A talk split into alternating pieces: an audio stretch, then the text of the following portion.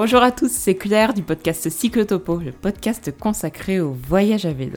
Cette semaine, on part en voyage avec Antoine et Léa. Antoine et Léa nous emmènent faire un tour de France d'un an à pied et à vélo. En 2020, ils ont tout quitté pour partir à la découverte des alternatives écologiques et solidaires. Partis de Grenoble, ils ont débuté leur tour de France par une grande traversée du Jura à pied. Antoine et Léa ont ensuite délaissé leur sac à dos un 26 décembre pour parcourir trois itinéraires cyclables. On parlera donc de la Loire à vélo, de la vélo maritime et de la vélo d'Issée. Ils ont entrecoupé chacun de leurs déplacements par du bénévolat dans plusieurs initiatives, comme par exemple auprès des migrants de la jungle de Grande-Sainte, dont Antoine nous parlera dans ce podcast, ou encore dans un village Emmaüs à Pau. Au moment où nous enregistrons cet épisode, Antoine et Léa sont tout juste revenus de cette année de voyage c'est l'occasion pour Antoine de nous raconter ce Tour de France, de nous parler de la découverte du voyage à vélo et de nous raconter aussi beaucoup de belles anecdotes. J'ai été ravie de pouvoir en savoir plus sur le voyage d'Antoine et Léa, alias ces Altar Vagabonds. J'avais découvert leur voyage dans le magazine Les Carnets d'Aventure et ça m'avait vraiment impressionné. Je n'en dis pas plus et je vous souhaite une excellente écoute.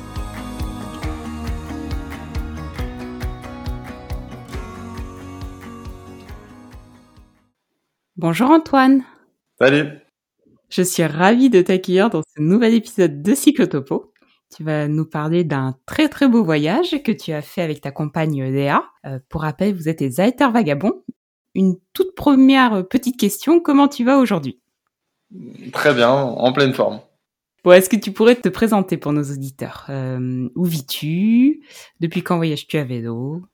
Moi, c'est Antoine, j'ai 29 ans et j'ai fait cette aventure avec Léa, ma copine qui a 27 ans. Euh, donc Léa et moi, on s'est rencontrés euh, il y a 5 ans à Rio et ces deux dernières années, on était euh, à Paris, elle dans le tourisme et moi dans l'événementiel sportif. Euh, on est originaires tous les deux de Rhône-Alpes, elle de Grenoble et moi de près de Saint-Étienne. Et, euh, et, donc il y a un peu à peu près un an, on a décidé de quitter Paris, quitter nos CDI pour euh, se lancer dans ce projet des Alter Vagabonds, un tour de France des alternatives écologiques et solidaires à pied et à vélo. On va parler de ce Tour de France justement à pied et à vélo. C'est bien, c'est bien qu'on le précise.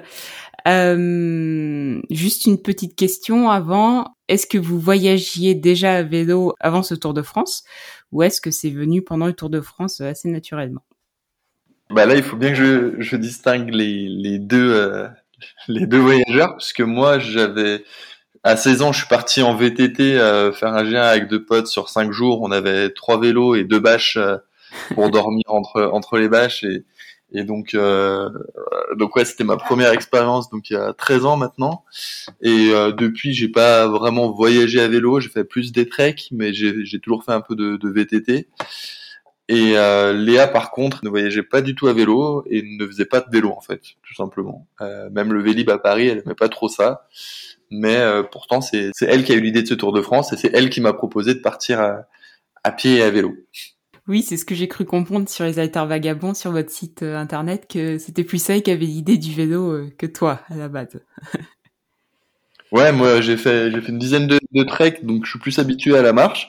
Euh, je trouve que ça permet d'aller vraiment partout, euh, contrairement au vélo. Enfin, si tout à l'heure on devra, on comparer, il y a des avantages et des inconvénients à chaque euh, façon de voyager. Euh, mais, mais oui, de toute façon, on voulait faire un tour de France sur un an et prendre le temps de s'arrêter dans des, dans des lieux, dans des alternatives. donc à pied, ça va faire un peu long et le vélo, ça permet aussi d'aller un peu plus vite quand même. Donc voilà, c'était super bien de, de faire les deux. Donc on va parler tout de suite de ce Tour de France. En octobre 2020, vous avez décidé de changer de vie et de partir pour un Tour de France à pied à vélo à découverte des alternatives écologiques et solidaires. Euh, on va revenir euh, dans une première partie, si tu veux bien, sur les préparatifs. Euh, J'aimerais te demander, je pense que tu vas pouvoir parler pour Léa du coup, quelles ont été vos motivations pour tout quitter et changer de vie? Léa a quitté son, boulot juste avant le premier confinement du printemps et euh, avant même d'avoir cette idée réellement, sans avoir trop d'idées de quoi faire, mais en tout cas en, en trouvant plus de sens à, à, son boulot, de vendre des voyages euh, en avion, de faire du, un maximum de, de chiffres euh, tous les jours, ça, pour elle, ça n'avait pas beaucoup de sens par rapport à ce qu'elle avait vécu avant et par rapport aux valeurs qu'elle avait. Et euh, donc, elle a eu envie de de, de couper ça. Et puis le confinement nous a pas mal aidé à réfléchir et on allait se confiner. Euh, on a eu la chance d'aller se confiner dans le Finistère, dans un petit village, euh, donc de quitter Paris. Et euh, ça nous a aussi montré, même si on le savait, que euh, la France est vraiment très belle, qu'il y a des, des super coins un, un, peu partout et qu'il n'y a pas forcément besoin d'aller à l'autre bout du monde pour voyager. Ça, c'était important pour nous. Euh, et donc euh, après avoir euh, beaucoup lu, beaucoup vu de, de vidéos, de docus, de, de podcasts aussi, on a eu plein d'idées, plein de projets, aussi, aussi, bien professionnels que personnels. Et puis on s'est dit que finalement ce moment-là, ça pouvait nous permettre de, avant de nous poser vraiment, de, on pouvait encore faire un, un projet un peu long terme. Et, et voilà, c'est c'est né un peu comme ça et c'est aussi euh, en, en, lisant le magazine Village auquel on était abonné, euh, qui parlait d'un d'un tour de France euh, euh, à pied. Enfin, c'était très différent, mais du coup, ça a été aussi le déclic pour Léa. Elle m'a proposé ça un soir et, et j'étais partant. Et donc toi, du coup, tu as quitté ton travail pour pour t'engager dans ce projet. Tout à fait. Moi, au retour du, du confinement, j'ai quitté mon travail, euh, donc euh, fin juin, et le temps que ça se fasse, euh, j'ai arrêté de travailler en fin septembre et on est parti début octobre. Est-ce que tu peux nous retracer un peu la préparation de, de votre voyage, euh, notamment? Est-ce que vous avez construit votre itinéraire avant de partir ou vous l'avez fait une fois que vous étiez sur la route? Est-ce que vous aviez contacté les initiatives, par exemple, avant? Bah, l'itinéraire, on a fait les deux, parce qu'en fait, on l'a construit euh, avant et puis on a dû tout le reconstruire pendant, parce que y a plein de choses dans toute aventure qui changent. Et puis là, avec euh, les nouveaux confinements qu'on a eu sur notre route, euh, bah, on a dû s'adapter. Et pour les alternatives, par contre, on avait vraiment, vraiment fait une grosse liste. Euh, avait fait un gros travail d'identifier plein d'alternatives dans toutes les régions de France en amont. Et c'était bien parce qu'on avait une bonne base de données et on, verra que ça nous a servi d'ailleurs au moment des confinements. Euh, même si euh, sur les 100 ou 150 alternatives qu'on avait identifiées, on est bien loin d'être euh, allé toutes les voir. Oui, mais vous avez passé pas mal de temps dans, dans quelques-unes et euh, je pense que c'est plus enrichissant de passer plusieurs semaines dans une alternative que des enchaîner. Exactement, ouais, ouais, ouais. On, on a vécu euh, des vraies expériences et du coup tisser des liens aussi avec les gens sur place euh, dans les endroits dans lesquels on est allé. Mais du coup, on a on a vu moins de diversité de choses, même si on a fait quasiment une vingtaine de lieux au total. Euh, mais on avait prévu d'en faire beaucoup plus. On va rester sur tout ce qui est préparatif. Donc vous avez voyagé à pied à vélo. Euh, moi, ma grande question, c'est est-ce que vous avez acheté vos vélos avant de partir ou est-ce que vous les avez achetés euh, une fois euh, que vous avez commencé votre voyage à vélo? Parce qu'on va en reparler, mais vous avez d'abord commencé par une grande traversée du Jura à pied, 400 km presque. Ouais, tout à fait. Ouais. Donc on, non, on est parti sans vélo. On n'avait pas de vélo de toute façon ni Léa ni moi. Et, euh, et, comme on partait à pied, effectivement, on avait, on n'allait pas mettre les vélos sur le dos. Euh, donc, on est parti sur la grande tracée du Jura à pied et on a acheté les vélos euh, quand on a, une fois qu'on a terminé la grande traversée du Jura pour euh, pour poursuivre à vélo. Et tout ce qui est sac de couchage, tente, c'est des choses que vous aviez déjà ou dans lesquelles vous avez investi? Euh, Oui, bah, on a, enfin, j'avais pas mal de matériel moi comme je faisais pas mal de trek. Euh, donc, euh, tant par exemple, on avait déjà sac de couchage. On a investi parce que on voyageait du coup toute l'année et on est parti. Euh, du coup, on va en parler euh, à vélo. Euh, la première fois qu'on a commencé à vélo, c'était le 26 décembre. donc, il fallait avoir des bons sacs de couchage. Pareil, les vélos, on a tout acheté pour le coup. on n'avait vraiment pas de matos de voyage à vélo, sacoche et compagnie. On a tout acheté juste avant de partir à vélo de, Mulhouse.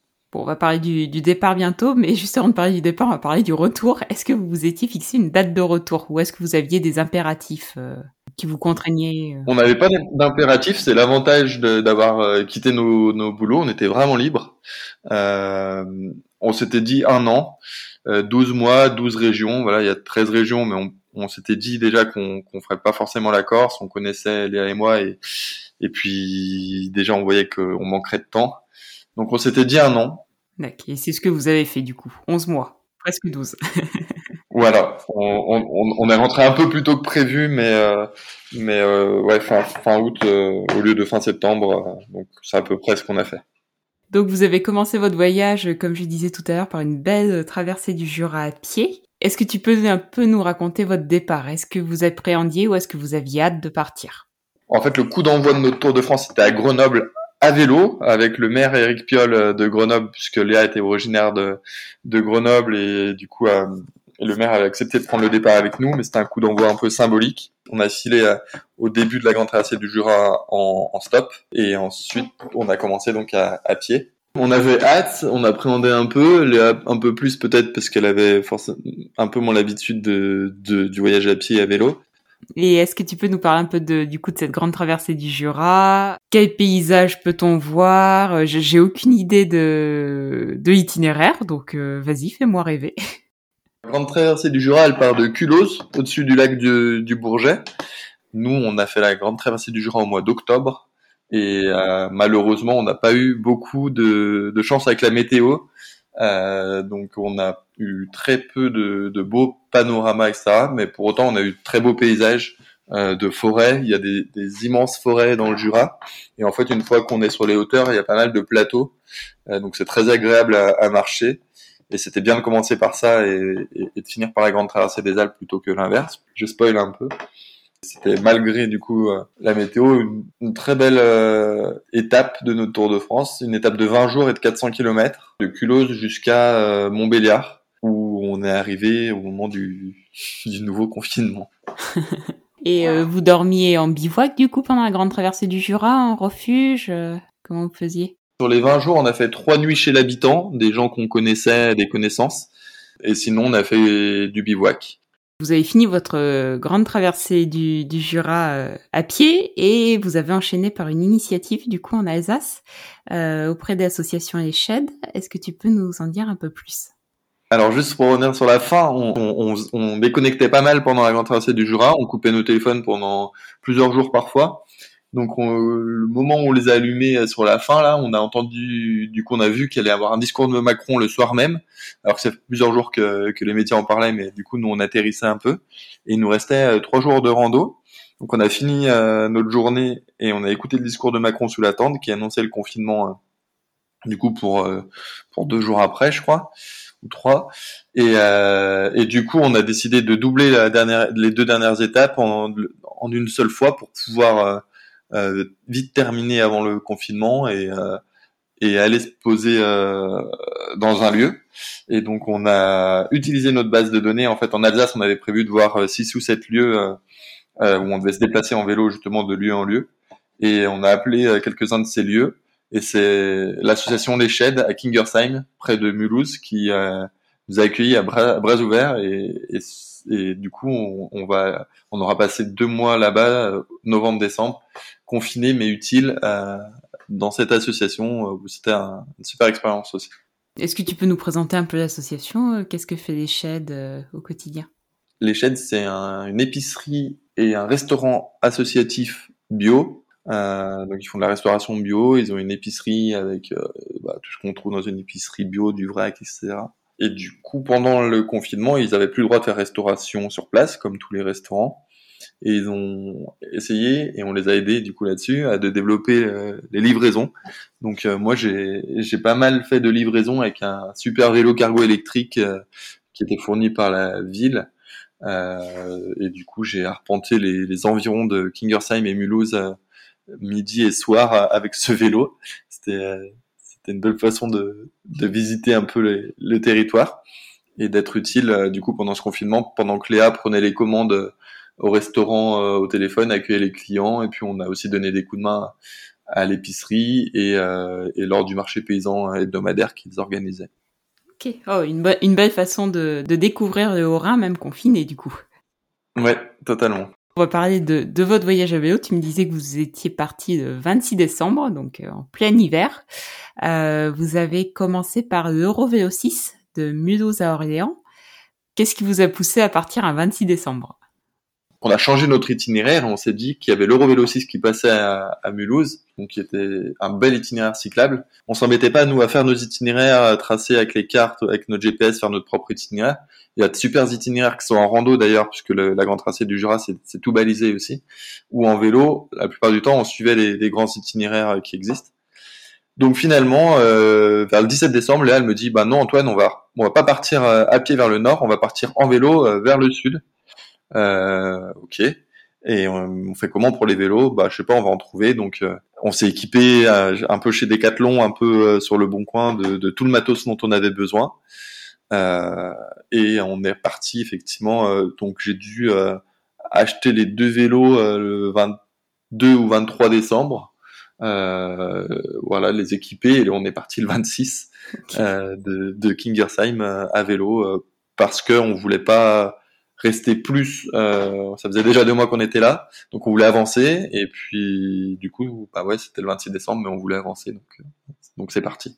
Bon, un beau un beau cadeau de Noël, de de vélo pour un voyage à vélo, c'est chouette. ouais, ouais, ouais. ouais est-ce que tu peux nous parler un peu de, de votre voyage sur l'Eurovélo 6 Qu'est-ce que qu'est-ce que tu as aimé euh, Qu'est-ce que tu as moins aimé aussi? Alors sur l'Eurovélo 6, honnêtement, c'est plutôt la partie quand même vélo qu'on a le moins aimé. Un, parce qu'on est parti le 26 décembre, donc oui, on est un petit peu bête, mais euh, effectivement, on a eu froid. On n'était pas si bien équipé parce que, bah voilà, Léa jamais voyagé à vélo et moi, j'avais jamais voyagé à vélo l'hiver. Euh, donc, on a dû faire quelques ajustements d'équipement et puis et puis faire avec le froid de toute façon. Euh, donc là, on a fait peu de bivouac, mais on en a fait quand même. On a fait trois ou quatre fois, je crois. Euh, avec un matin, euh, les vélos qui avaient gelé, donc les changements de vitesse qui marchaient plus, la clé qui rentrait plus dans le cadenas parce que c'était c'était glacé. Euh, donc on, on, a quand même limité à trois ou quatre nuits de bivouac et le reste on a fait du warm shower principalement et un peu de connaissances contact sur notre route.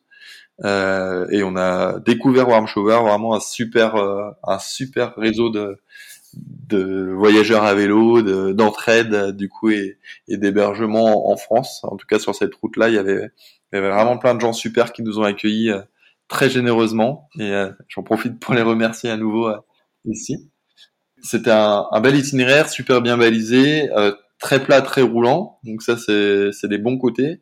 Après, euh, assez monotone, euh, puisqu'il longe vraiment des, des, canaux sur toute la, la partie jusqu'à Paray-le-Monial et ensuite c'est la Loire euh, jusqu'à Orléans. Euh, donc on a fait à peu près 15 jours de vélo au total. On s'est arrêté sur des lieux entre, entre temps, même si euh, dans la galère il y a, y a du plaisir, il y a du rire, il y a des bons souvenirs. Mais si c'était à refaire, euh, je referais pas forcément ça à cette période ou alors équipé autrement. Je pense que c'est plus sympa quand les petites guinguettes sont ouvertes sur les bords des canaux et, de faire ça l'été, ouais. Et euh, à ce moment-là, on parlait encore de confinement. Est-ce que vous, aviez peur de devoir arrêter votre voyage euh, en cours? On, Non, on vivait plus au jour le jour. On s'est adapté au premier confinement. On a trouvé une super solution du coup euh, au shed à Mulhouse. Et on, se disait qu'on trouverait une autre solution pour, pour le prochain s'il devait y avoir un prochain confinement. Euh, tu me disais que vous aviez entrecoupé votre euh, voyage sur la Loire à vélo par euh, quelques initiatives. Est-ce que tu peux nous en dire plus? Est-ce qu'il y en a une qui t'a marqué en particulier? Ouais, on, on, a entrecoupé de trois petits stops. Un stop de, de 4-5 jours dans une dans une ferme bio où on a ramassé les œufs des, des 3000 poules pondeuses ah tous, les, tous les jours. C'était voilà une expérience à woofing dans une ferme bio, donc une expérience assez classique. Ensuite, on allait passer deux semaines euh, dans un lieu euh, qui faisait chambre d'hôte, euh, accueil social. Ils accueillaient des enfants de foyer de, de Lyon pour des semaines ou des séjours au, au, vert. D'accord. et qui avaient aussi autoconstruit leur maison en partant de rien et en ne sachant rien faire à la base. voilà, et on a fait des pommes séchées avec eux, on a fait la transformation alimentaire. On a découvert du coup l'accueil social, ça nous a bien parlé aussi. Donc ça, c'était vraiment une chouette expérience. Et après, on a fait un petit stop à Eutopia, c'est un écolieu euh, assez, assez radical sur euh, vivre sans argent, euh, vivre sans, sans contrainte, sans horaire. Donc là, on s'est arrêté qu'une journée. mais voilà, c'était pour découvrir aussi le lieu et d'autres façons de vivre qui correspondent pas forcément nous à nos modes de vie, mais qu'on voulait aller aller rencontrer. Oui, ça vous permet de voir plein de modes de vie, même si vous adhérez pas forcément au mode de vie justement que vous découvrez. Euh, moi, j'avais beaucoup aimé sur votre site, euh, du coup, les auteurs vagabonds, l'article sur euh, sur l'école dans la yourte. Et je trouvais ça super intéressant d'avoir à la fois ton point de vue, Antoine, et aussi avoir celui d'Ella, et puis bah, voir que vous n'étiez pas tous les deux d'accord. Oui, bah sur le blog, c'est donc c'est en grande énorme majorité Léa qui écrit. Euh, mais là, effectivement, on a vécu une expérience. Donc là, c'était à notre arrivée à Orléans. On est allé à, à Upaya, l'école par nature. Euh, c'est une école alternative et démocratique, euh, donc, donc, pas très loin d'Orléans. On allé passer euh, trois jours où on a du coup euh, découvert ce que c'était qu'une école démocratique alternative. On savait pas pas du tout. et ouais, on n'a pas vécu la, la, chose de la même manière avec Léa. Enfin, on était tous les deux très content d'être là et on, on, a, on a passé un bon moment. Mais Léa était fervente défenseuse de l'école républicaine et, et moi j'étais assez assez touché par euh, leur vision de, de l'éducation et, et aussi euh, en, voyant les enfants évoluer, je trouvais qu'ils étaient euh, qu'ils étaient quand même très épanouis et, et très matures, notamment sur le plan moteur, ouais, je disais. Euh, donc ouais, je trouvais qu'il y avait plein de choses intéressantes. Ouais, assez autonome, d'après, d'après ce que j'ai compris de l'article mm. aussi. Donc, une fois arrivé à Orléans, qu'est-ce que vous faites après? euh, et ben à Orléans, on se fait voler notre vélo. Moi, je me fais oh. voler mon vélo. Donc euh, Léa, Léa a dû rentrer dans sa famille sur 3-4 jours euh, pour des raisons personnelles. Et moi, pendant ce temps, je me suis fait euh, un chantier participatif et ensuite je suis revenu et je me suis fait voler mon vélo. Ouais coup dur pour euh, pour nous, pour pour moi, mais pour nous. Euh, on, comment on va continuer avec un seul vélo pour deux? Est-ce qu'on fait un, un, vélo à un pied? Euh, Non, ça ça marche pas trop. Euh, donc heureusement à Orléans j'avais mon frère, donc on avait un petit point de chute pour réfléchir à, à ce qu'on faisait. On a décidé d'aller à l'étape suivante directement et on achèterait un vélo sur place. Donc on est allé à l'étape suivante en train avec un vélo dans le train et mes sacoches. Heureusement, j'avais pas mes sacoches quand mon... je me suis pas volé mon vélo. Euh, garé devant un centre commercial, je suis allé faire les courses d'un minute et je suis revenu. Euh, euh, le cadenas était, coupé, j'avais oublié mon cadenas et donc c'était un cadenas bis euh, un peu pourri euh, qui effectivement était pas assez, bien. Je sais pas si avec le bon cadenas, c'est l'éternelle question, mon vélo aurait disparu ou pas. Euh, mais voilà, le fait est que mon vélo a disparu et donc euh, euh, on est reparti à, Dunkerque, euh, notre étape suivante, donc dans le nord, cap au nord, euh, en train avec un vélo dans le train, vers une autre alternative auprès des, des migrants, pas de Calais mais de, de, de Grande-Sainte, où on va passer un mois. D'accord. Euh, ouais, ça doit pas être facile de se faire voler son, son vélo en plein voyage. Je m'en suis fait voler déjà trois et je sais pas ce que c'est. à chaque fois, t'achètes un meilleur cadenas et puis bah non. non, non. Ouais, on avait fait le choix de pas prendre de U pour le poids. On, moi, j'avais un cadenas euh, 30 balles euh, de chez Decat, un peu intermédiaire. Et, et, et, je l'ai toujours du coup parce que celui que je me suis fait couper c'est vraiment un cadenas à 10 balles de mon frère euh, parce que j'avais oublié le mien. Donc je, je me suis dit c'est bon là j'ai réalisé en route que j'avais pas mon cadenas et on s'est dit c'est bon on va juste faire une petite course. D'habitude je reste au vélo je suis hyper parano. Léa elle me dit toujours que je suis parano euh, même quand on va acheter le pain je reste au vélo. J'ai toujours un peu peur plus que Léa et puis finalement c'est sur moi que ça tombe est-ce que tu peux du coup nous parler de, ce mois auprès auprès des migrants? Qu'est-ce que qu'est-ce que vous y avez découvert? Moi, c'est une, expérience qui m'intéresse pas mal. Une expérience très forte et très marquante pour nous sur ce Tour de France. Euh, on y a découvert euh, bah, l'enfer dans, lequel vivent euh, des centaines de, personnes dans le nord de la France.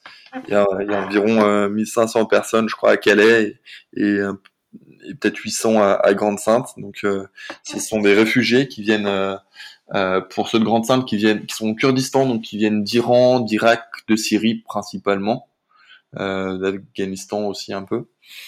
et qui ont qui ont traversé du coup voilà qui ont fait toute la traversée qui sont souvent passés par par euh, la Bosnie, par euh, des d'autres hotspots. Euh, les hotspots, c'est des, des zones où, où, où, stagnent un peu les, les, migrants pour essayer de passer à une, une frontière. Et donc, Grande-Sainte et, Calais, ce sont les, des hotspots qui sont présents en France et où les réfugiés ne sont pas accueillis, ne sont pas pris en charge du tout.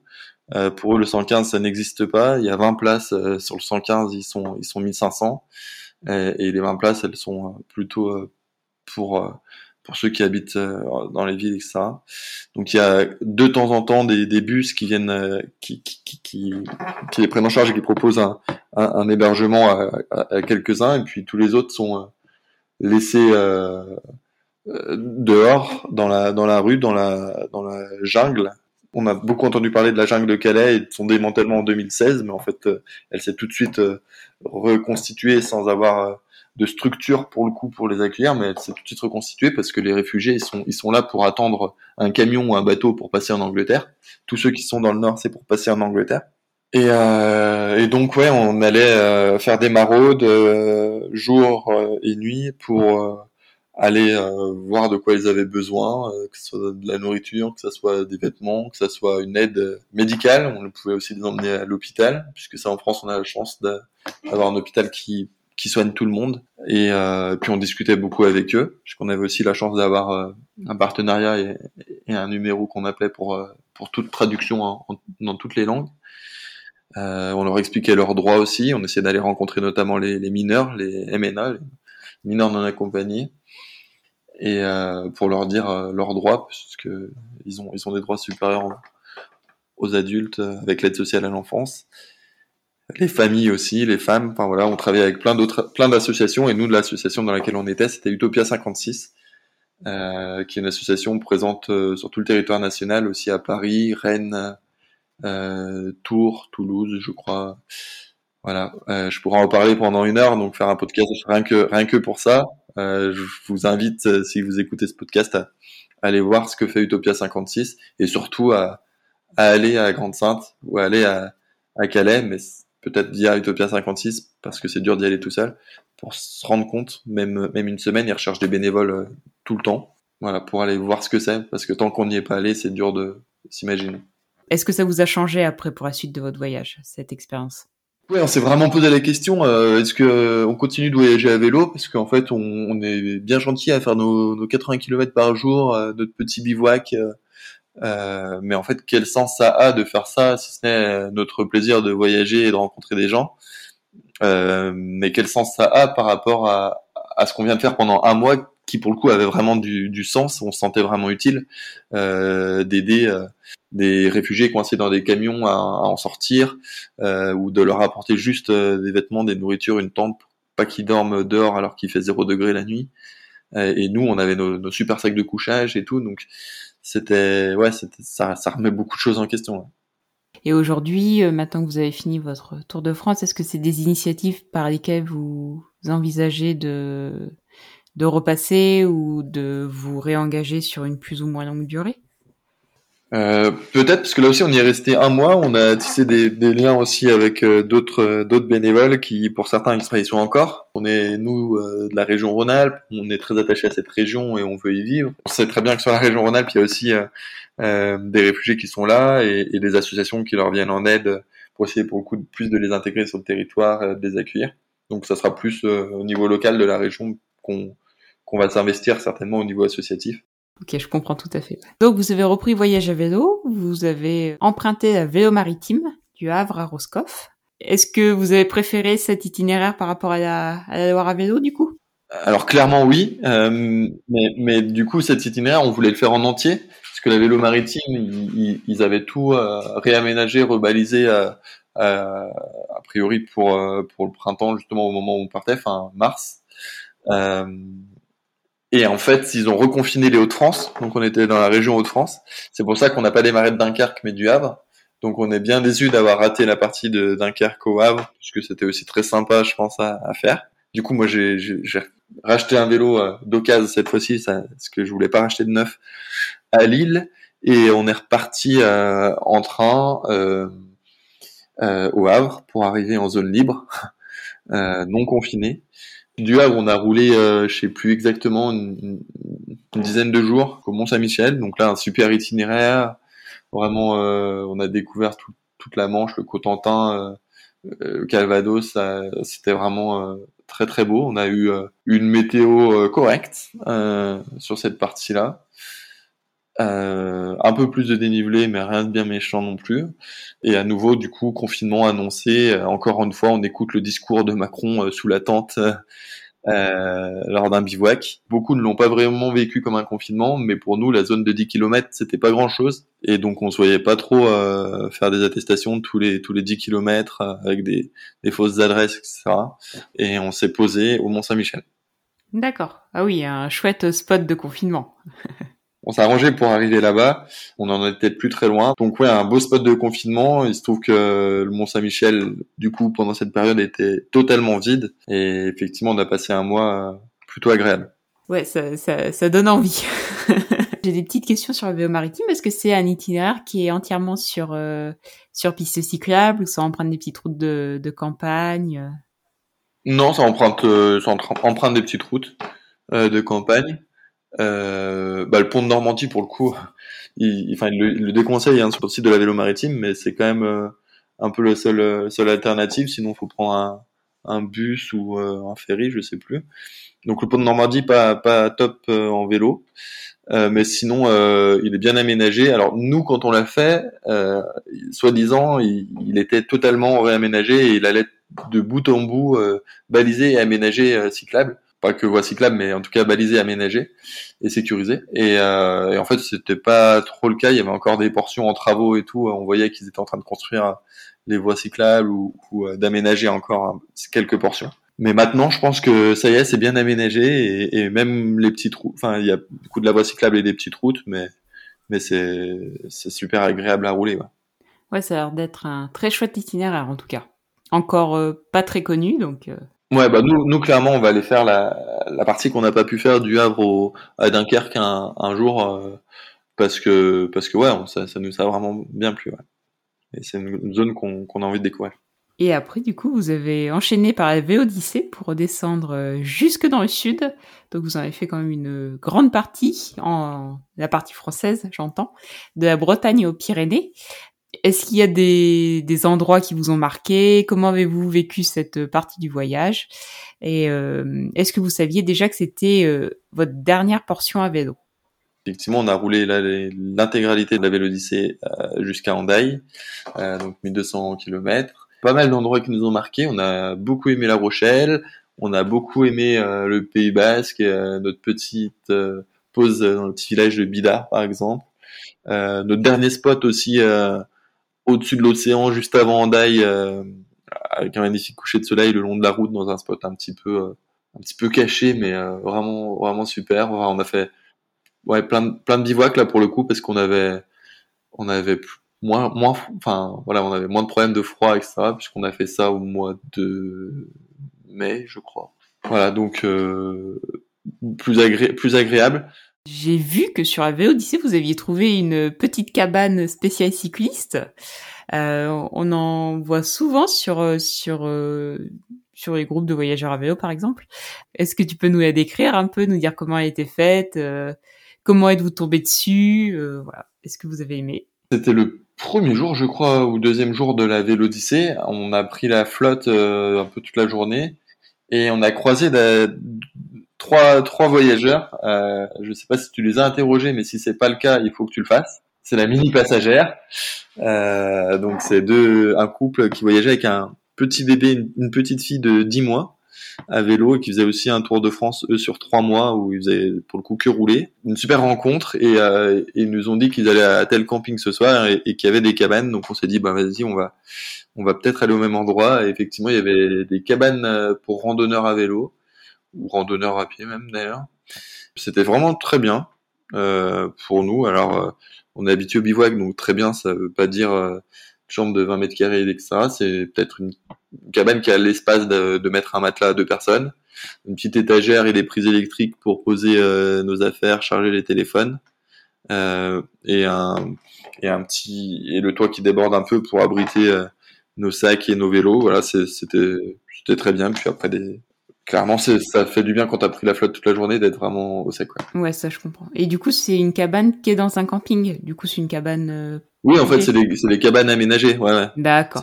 C'est okay. vraiment euh, des structures. C'est pas des mobilhomes, c'est des cabanes. Donc, c'est des structures, je pense que en bois qui euh, leur coûtent moins cher, etc. Et, et du coup, c'est c'est pas très cher la nuit. C'était, je sais plus, honnêtement, quelque chose comme 15 euros par personne. Dans les hébergements un peu insolites, on a trouvé une gare abandonnée Ok. sur la route. On donnera pas le lieu, on vous invite à arpenter le VLDC et à, et à ouvrir les portes. Et là, c'était une gare abandonnée, donc on, on dérangeait personne, c'était ouvert et, et c'était vraiment abandonné, mais mais il y avait une cheminée et on a pu faire un feu. Ce, pareil, ce soir-là, il faisait pas très beau, donc c'était vraiment chouette. On a dormi à l'intérieur euh, de cette gare abandonnée. On a, on a mis nos matelas et on, on a fait un feu. Euh, voilà, ça c'était chouette, une belle euh, belle soirée. Ah, c'est des belles anecdotes euh, que tu nous racontes en tout cas. Ouais, bah l'idée c'est de pas hésiter à, à frapper aux portes, à ouvrir les portes, à, à aller à la rencontre des gens et, et, et on trouve des, des belles euh, des belles solutions.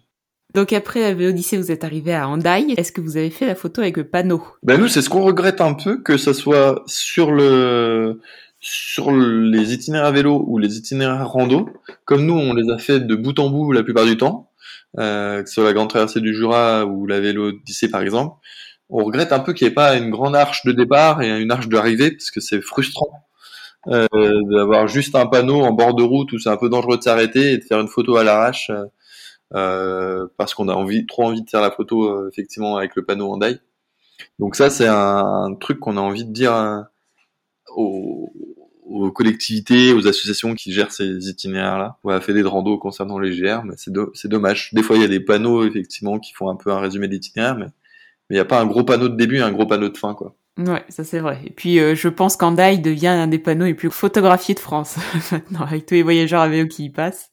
Bah, il y a, il y a tous les voyageurs à vélo et il y a tous les voyageurs à pied qui finissent le GR10 euh, euh, dans l'autre sens, depuis Perpignan, hein, donc, euh, ouais, c'est un, un bon spot. Du coup, vous êtes parti dans un village Emmaüs à Pau. Depuis Hendaye, on est allé à, Pau, donc en vélo, et à Pau, on s'est posé au village Emmaüs. On avait très envie aussi d'y aller, ça s'était vraiment prévu euh, avant de partir euh, faire notre tour de France. Et on y a passé euh, trois semaines, je crois. Et alors moi j'ai une question, euh, pourquoi la grande traversée des Alpes et pas la, la grande traversée des Pyrénées? Bah, c'était prévu en traverser les Pyrénées dans notre itinéraire avant de partir. Euh, tu remontes même d'ailleurs tout euh, au début de notre, nos posts Facebook, on doit avoir euh, la carte avec euh, la grande traversée des Pyrénées.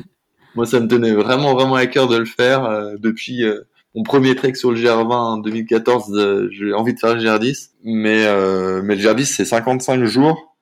Euh, enfin, c'est 55 étapes, euh, c'est 900 km et 55 000 mètres de dénivelé positif. Enfin, c'est c'est un, gros morceau.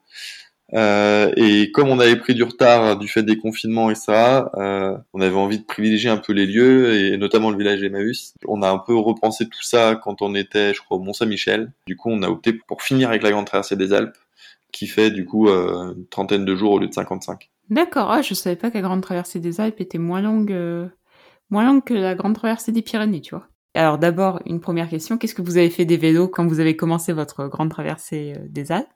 Bah, c'est aussi un avantage de voyager en France et pas en- à l'autre bout du monde, euh, et aussi d'avoir euh, une super famille euh, très gentille. Mon père est venu nous voir au village Emmaüs, il avait envie de partager un bout de notre aventure avec nous, et du coup, on l'a rechargé, euh, on l'a chargé de tout notre équipement vélo quand il est reparti, puisqu'il était en voiture.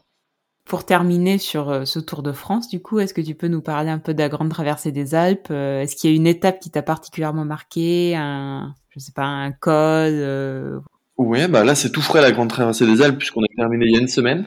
Donc ouais, je peux, je peux bien en parler. Faut croire un petit peu au, dieu du voyage parce que du coup sur le Jura, sur la sur la vélo maritime, même et surtout sur la sur la Vélodyssée, enfin sur le canal de Nanterre et tout, on n'a vraiment pas été euh, gâté et par les confinements et surtout par la météo. Et sur la grande traversée des Alpes, on a croisé plein de gens euh, à Nice avant de partir qui nous ont dit on s'est pris 10 jours de d'orage, de pluie et de neige.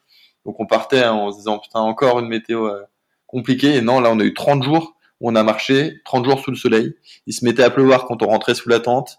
Il s'est mis à- il a plu euh, une après-midi, on a trouvé encore un abri de fortune mais trop bien euh, pour s'abriter. Donc on- voilà, ça c'est vraiment super pouvoir profiter des Alpes comme ça. Donc là on en a pris plein les yeux.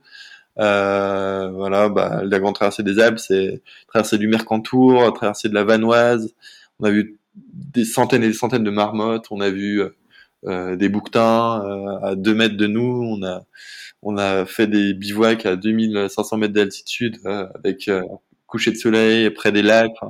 On a on a tout tout vu ce qu'on peut rêver sur une traversée des Alpes, on l'a on eu, et, ce qu'on peut cauchemarder en termes de météo, on l'a l'a pas eu. Un lieu plus que d'autres, c'est compliqué. On a fait le Mont Tabor, du coup à 3200 mètres, qui est qui est vraiment chouette. Voilà, si je dois parler d'un d'un sommet. Une belle une belle traversée pour achever votre votre Tour de France en tout cas. C'est facile d'ailleurs de passer du vélo euh, à la rando et de rando au vélo ou c'est un autre monde? Nous, on avait du mal en vélo quand on prenait des, des jours off ou des moments de repos pour visiter des, des villes ou autres, à, à, marcher, notamment dans les escaliers. C'était assez dur. Quand on marche, bah c'est pas forcément dur de marcher puisque c'est ce qu'on fait toute la journée. Pour, voilà. Euh, et d'alterner les deux, bah on, on, a commencé et fini à pied, mais sinon toute la, tout le reste c'était à vélo. C'était pas mal comme ça. C'était euh, et puis on n'a jamais enchaîné vraiment les deux puisqu'à chaque fois il y a eu un lieu entre. Euh, donc il y a eu euh, quasiment un mois à chaque fois entre. Du coup, si je peux prendre 30 secondes là-dessus, mais moi je trouve ça super bien de voyager à pied et à vélo, de faire de faire les deux comme ça. Alors euh, pas forcément quand on part que deux semaines ou trois semaines, c'est peut-être un peu compliqué, mais on peut faire une fois deux semaines à vélo, une fois deux semaines à pied, parce que c'est vraiment des voyages différents. Et peut-être que certains qui voyagent à pied ou à vélo et qui veulent autre chose, ils disent bon bah si je veux autre chose, faut que je parte deux semaines au Mexique ou euh, au Costa Rica pour euh, vraiment aller voir autre chose et voyager autrement. Mais du coup, c'est souvent en avion, bus ou voiture de loc. Mais en fait, juste alterner le vélo et, le, et à pied, c'est vraiment euh, des, deux types de voyages qui n'ont rien à voir, même si les deux sont itinérants. Voilà, à pied, on peut aller vraiment de partout et sur la haute montagne et sur du, du petit sentier. Et, du coup plus près peut-être de la faune, etc. À vélo, on peut aller, on peut aller plus vite, on peut avoir d'autres sensations aussi je trouve que c'est bien d'avoir cette complémentarité là et faut pas hésiter à, faire les deux même si euh, on se croit uniquement cycliste ou uniquement euh, marcheur. Ouais, c'est chouette de, découvrir autre chose et euh, et ça reste du voyage aussi que ce soit que ce soit à pied ou à vélo. Je suppose que vous aviez quand même un peu le même équipement pour tout ce qui bivouac à pied et à vélo. Est-ce qu'il y a des objets que vous avez un ou deux que vous avez trouvé indispensables pendant votre voyage? Ou qui ne sont pas forcément pour tous les voyageurs, mais que vous, vous avez particulièrement apprécié d'avoir dans votre sac à dos ou dans vos sacoches Moi, j'ai particulièrement apprécié d'avoir des carambars. euh, j'en avais toujours dans ma sacoche vélo. Euh, sur la grande traversée des Alpes, j'en avais plus. Euh, justement, ça m'a manqué parce que ça pèse pas trop lourd et c'est vraiment un petit plaisir. chacun ses plaisirs. Là, c'est les cacahuètes, moi, c'est les carambars. Voilà. Sinon, en tant d'objets un peu plus utiles et moins moins plaisir, on était content d'avoir une couverture de soie euh, pour mettre dans le duvet pour sentir propre et c'était hyper confort et ça réchauffe et tout. Enfin, moi j'ai bien bien aimé avoir ça. Voilà, bien aimé avoir un, baume de massage aussi. On avait ça euh, parce qu'on portait quand même 10 euh, et 20 kilos sur sur la partie rando. Puis même à vélo, ça fait toujours plaisir de pouvoir se, se faire masser. Non, c'est déjà très bien. Je retiens pour les 40 bars. et alors une dernière une dernière question sur le voyage en lui-même avant qu'on parle un petit peu de votre site internet. Je sais que vous êtes revenu euh, il y a très très peu de temps au moment où on enregistre cet épisode, mais euh, est-ce que vous sentez déjà le retour à la vie sédentaire? Pour vous, comment va s'organiser la suite? Est-ce que vous pensez repartir euh, sur un autre voyage? On n'a jamais eu autant de temps de penser, imaginer et rêver notre vie d'après que pendant ce Tour de France et, et tout notre temps sur les vélos ou à marcher. Euh, donc ça, c'est vraiment un, un, luxe. On a idéalisé un peu notre vie d'après. Donc maintenant, effectivement, euh, c'était parfois un peu un peu idéaliste et tout. Donc là, on va se confronter à la réalité. Mais notre projet de suite à cette Tour de France, c'est de s'installer de manière durable en, en Savoie, euh, à Chambéry dans un premier temps, et ensuite d'aller euh, un peu autour de Chambéry, euh, se poser euh, dans quelques années, je pense, pour se rapprocher des montagnes sans être trop loin de nos familles non plus, puisqu'on est très attaché aux, aux montagnes. Et, et, du coup, les voyages, bah, pendant justement notre randonnée euh, sur les Alpes, on a fait la liste de tous les, les voyages qu'on voulait faire, euh, à pied, euh, à vélo ou, ou, en avion. On en a encore quelques-uns quand même en, en avion, mais on, on, va essayer de limiter euh, au max. Donc euh, voilà, je pense que là, ça va être peut-être plus plus d'aventure sur un an, mais j'en sais rien. Peut-être que dans 5 ou 10 ans, on sera reparti sur sur les routes pour pour du long terme. Je, voilà, seul l'avenir nous le dira. Peut-être qu'on pourra vous suivre toujours sur votre site, du coup, les Alters Vagabonds.